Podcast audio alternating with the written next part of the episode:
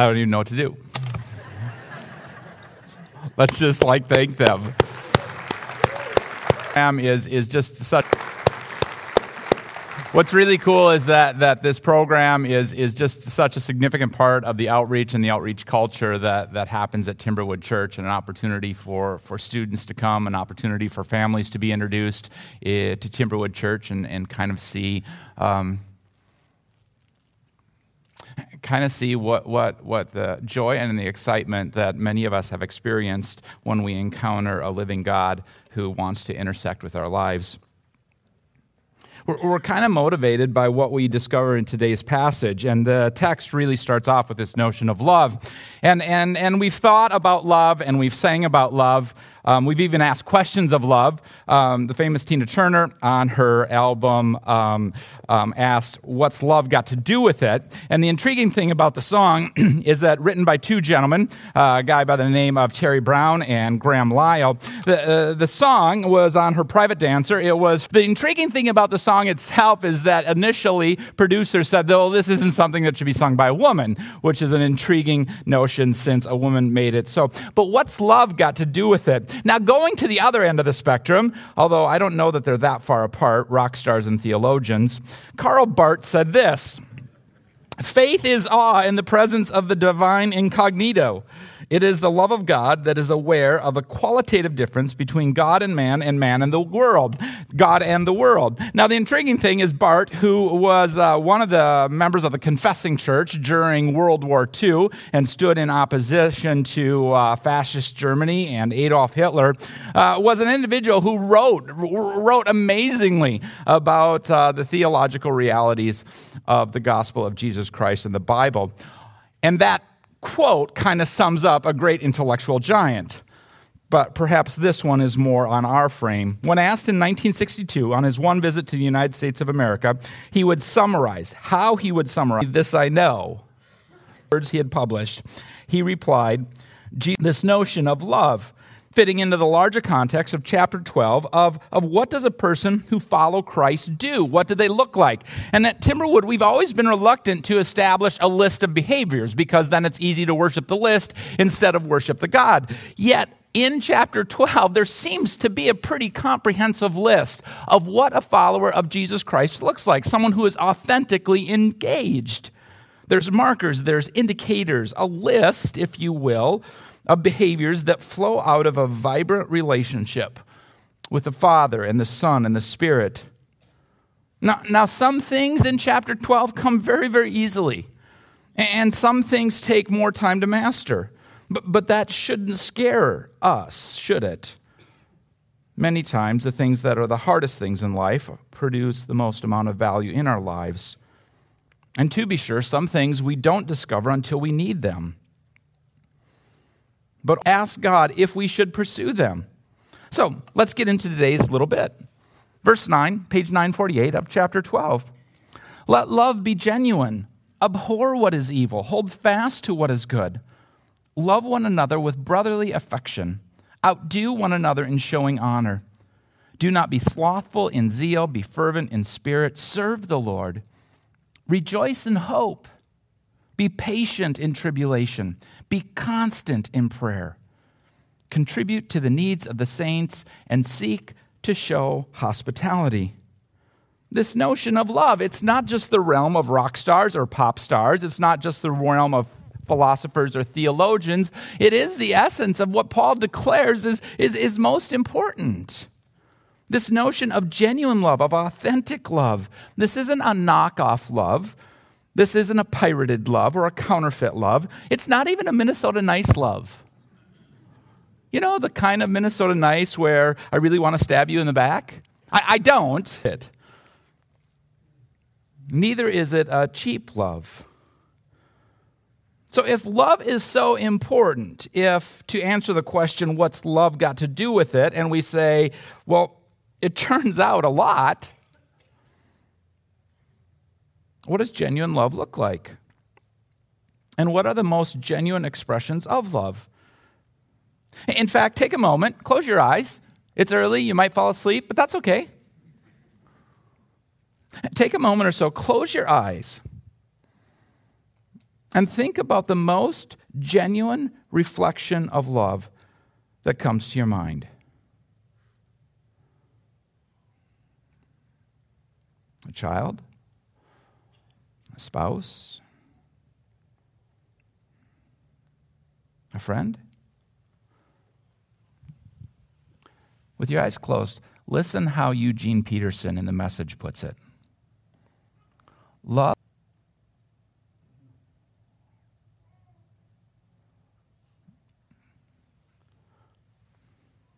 Now, to be sure, for anyone who's willing to be honest,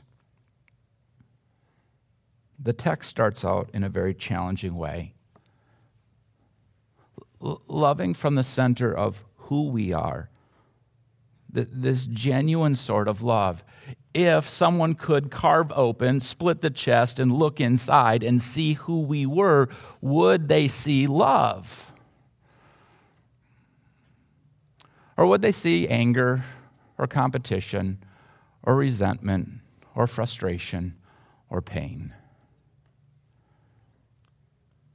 And I think for anyone who honestly wants to encounter the living God, it, it, becomes embracing a mindset of taking whatever else is inside and replacing it with the love of God. That, that if we got right, it might just solve most the other problems we experience in life.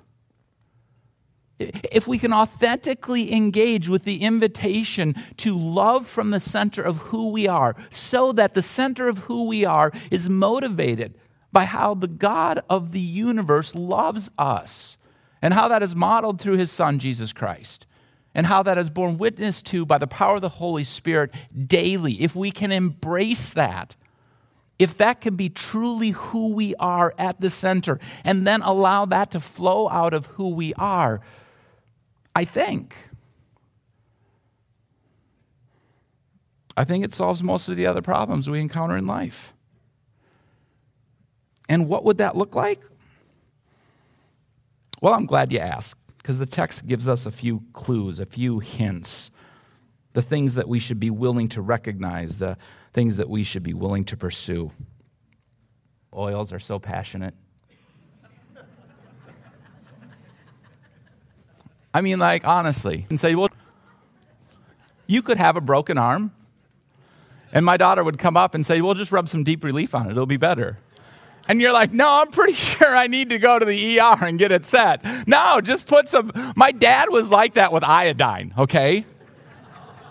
Okay? Seriously, we would joke. Okay? We would joke. The guy with iodine, a fillet knife, and duct tape could do brain surgery. I mean, he was good. He was good with a fillet knife. And really, if you think about it and you're in a bind and you need some steri strips, okay? But better yet, just carry a little crazy glue along with you. But, but if you need some steri strips, duct tape would work great. I mean, he was passionate about iodine. You had a mosquito bite, he'd dump iodine on it. You had a road rash, dump iodine on it. You had a cut, a puncture wound, whatever it was, put iodine on it. It'll make you better. It'll keep you alive. There was a, there was a passion to it. Now, I'm not saying my dad would be into essential oils, but maybe he would. He would recommend iodine for anything. A little, I'll take a shot. No, I'm kidding. He'd never said that. A little bit of that, though, is what Paul's going to get to when he says, Do not be slothful in zeal. And basically, the passion that we should have for essential oils or iodine or anything else that we really, really are jazzed about is the passion that we should embrace, the passion with which we should embrace love and the call of Christ on our lives. So, if you want to look at what makes love the center of your being, then Paul says, well, it's not hard. Abhor what is evil, hold fast to what is good. Love one another. This, this family affection. Now, I understand for some families, this might qualify as a pretty sarcastic stance, but that's not what Paul's talking about enhance one another's reputation. be the leader in enhancing someone other's reputation. Be the leader in demonstrating, of thinking of ways of how you can enhance someone else's reputation. Understanding that enhancing someone's reputation might also include the need to challenge them face to face about their behavior. This notion of zeal, okay, it's not three toed sloth zeal, it's, it's cheetah zeal. Okay, it's, it's this, although that's not a perfect example because cheetah zeal, like cheetahs can outrun a gazelle, but only for a short period of time. And then their brains overheat, and if they don't stop, they'll die.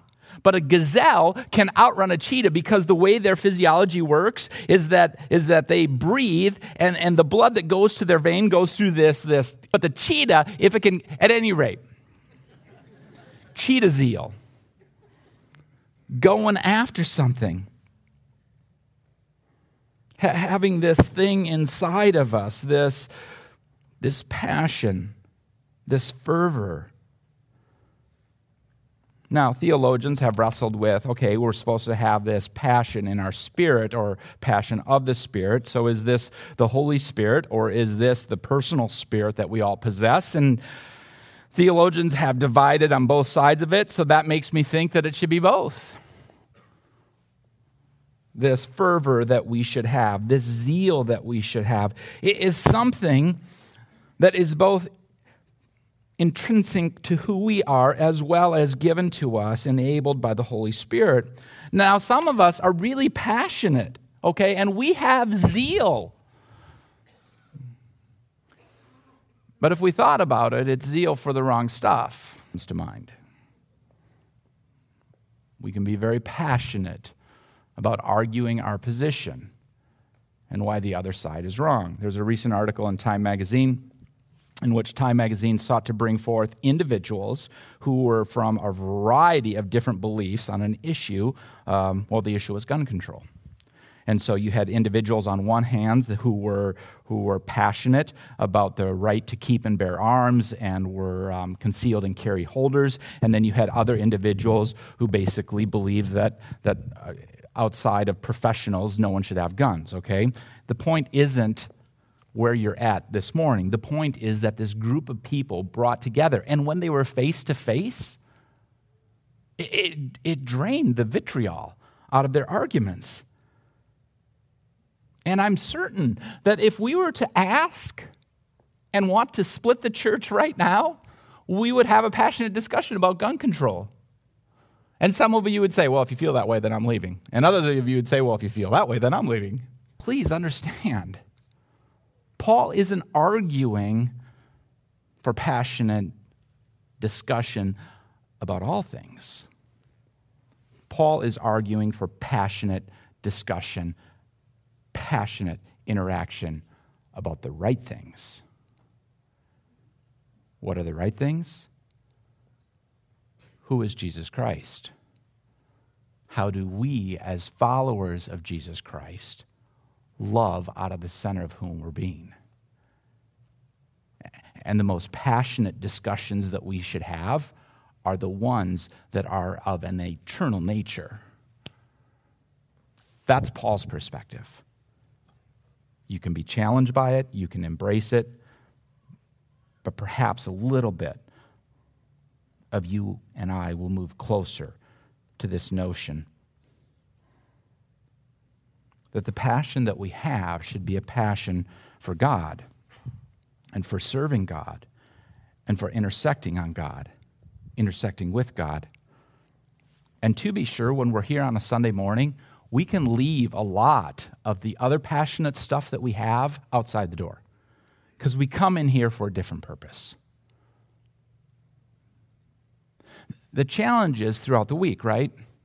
The challenge is when you're encountered or when you encounter a situation that's coming out of left field or right field, and you are, in essence, surprised. And when you're surprised in those situations, do you use them as opportunities to talk about and think about the reality of who Christ is, or do we get passionate about the wrong things? Do we realize the opportunities to serve God when they come in a different time than we would initially hope? In essence, are we ready to talk? Talks about sharing our personal faith. The question was asked 1993 and then in 2017. 1993, I believe every Christian has a responsibility to share their faith. 1993, 89% of Christians in America said yes. Which makes me think, what happened to the 11%? At any rate, 2017, the number changes 64%. Now, I don't want to beat us up too bad, okay? But I do want to challenge us. We encounter opportunities that will come at the most inopportune times. And if we are followers of Christ, Paul would argue Christ deserves the best representation. Christ deserves the absolute best that we can give. And we never know when, through our words or through our actions, through our behaviors, we might move someone closer or enhance the reputation of God or enhance the reputation of as one who knows God. Impressive as what you know might be, as impressive as what we have might be, or, or what we earn, or what we know, or what we make, what truly impresses. If you want to do something impressive, then serve God. You look at some of the most compelling examples in the history of the world, and they're individuals who have served. And you look at some of the most reprehensible examples in the universe, and there's people that have exerted power and domination. Paul says, serve the Lord, be, be, passionate, have this drive in your spirit. Now, depending upon our faith tradition, we think in terms of saints being people who have died, who can intercede for us. That, that's the Bible articulating about. That's a product of church history. Um, the Bible articulates that if you have a relationship with Jesus Christ, you are a saint. You don't have to be canonized. If you have a relationship with Jesus Christ, you are a saint. Paul says, help the saints. In essence, he's saying, help other Christians. L- look for ways Look for ways. Peterson's translation. Be inventive in hospitality. L- look for ways to serve. Look for ways to help. Look for ways to contribute to the needs of people who have need.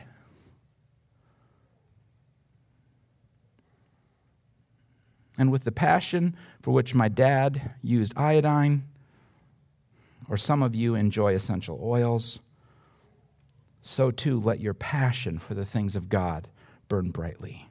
Theme verse. Circling back to 12, because it's a great verse for a theme verse, for a prayer verse. Rejoice in hope, be patient in tribulation, be constant in prayer. Taking them individually, rejoice in hope you can't escape the reality that there is more to life than living these 80 or 90 or 70 or 60 or whatever number of years that we live on planet Earth. We spend a tremendous amount of time, energy, and resources for this brief period of physical time. But that's not the hope that we have. The hope that we have is heaven. The hope that we have is an eternity with God. The hope that we have is not growing older, it is growing younger. And that hope is discovered in Jesus Christ. And there is no place else that offers you that kind of hope in such a unique, concrete, understandable way. Know that you and I are wired for something far better, far greater, far more glorious, something in which our bodies do not grow old, but a place where our bodies continually grow young. Rejoice in hope. Live in the hope of knowing that you are forgiven. Live in the hope of being in a relationship with the Father and the Son and the Spirit and live with the certainty of growing young. Eternity, heaven is before us. Rejoice in hope. Patience in tribulation. This one isn't quite as much fun. Because it's not like patience if tribulation, it's patience in tribulation, which seems to suggest that life, while we live it here, will be difficult. Rejoicing in hope, but until the hope is realized, there is patience because life is full of disappointment. Almost every day, it seems sometimes. And if your body doesn't work right, you're experiencing tribulation. Some people want to say, oh, it's only about spiritual matters. No, I think it's all of life. I have a holistic view of life. And so the difficulties that we experience in life, the trials and tribulations, can do one of two things. They can either draw us from God or to God. Do we have patience in the midst of them? Why can we have patience? Because we have this hope. Prayer, constant prayer. Seems like a tall order. Don't make it harder than it has to be. It can be as simple as God, I need you. Help me. With today's text in mind, it could be God, help me love. With chapter 12 in mind, it could be God, help me approach this list. For some of us, it's God, help me leave my past. To go, and I think I shared this story with some of you at some point in time, where I was just like, you know, I didn't want to pray. And it didn't feel drawn to prayer, didn't feel like praying. Not that praying in front of on this stage was difficult, that was easy. Continues to be easy. I enjoy praying, I enjoy closing my eyes. Okay, but on my own, in my own private space, in my own private time, find it extremely difficult to pray. And I would try to engineer ways to pray. And it was just proved to be incredibly frustrating because I couldn't pray like I thought I should be praying. And finally, I just said, God, I have no idea what to do because I don't feel like praying. And so if you don't give me the desire to pray, then I'm not going to pray. It's up to you, it's on you, God. I was a little defiant. I'm not going to pray unless you draw me to times of prayer. That's just kind of the way it's going to be. Now, I understand taking that statement too far gets you in. I don't even feel like doing this, so unless you give me the desire to do this, I quit and I'm not going to try to pray. I'm done. I'm done trying to pray. I'm done. I'm done. Sometimes the best things that we can do is resign. And some of you know exactly what that feels like. You don't feel like living. You don't feel like praying. You don't like feel like reading the Word of God. You don't feel like loving your spouse. You don't feel like going to work. Some of the best times are the times where you resign and say, God, I, I, I can't do this. I, I cannot do this, and I will quit trying to do this. If you want me to do this, then enable me to do it. Honest.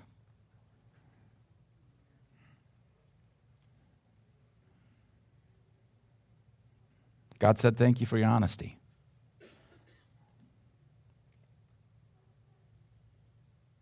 So, what's love got to do with it? Turns out a lot. Please pray with me.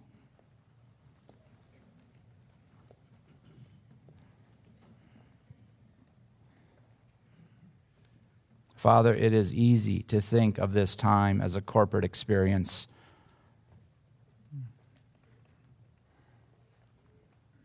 But this is deeply personal and deeply real. This is deeply individual.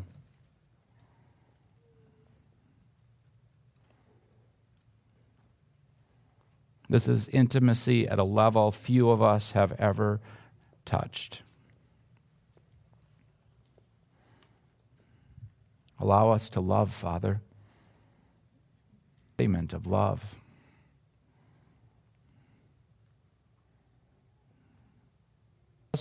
For some, it's uh, encouragement to be more loving, be more gracious. And for some of us, it's resignation. I can't love God. I can't love at all, so I need your help if I'm going to love. I don't even love my spouse, God.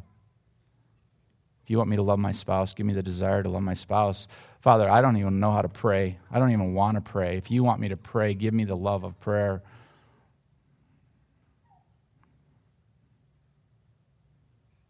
Father, there's so much in my life that touches evil. If you want me to walk away from evil, give me a love for good.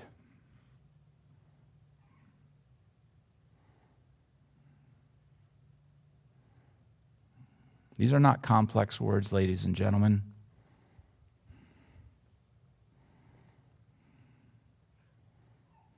But when we exchange them with a holy God, they rise to a level of intimacy.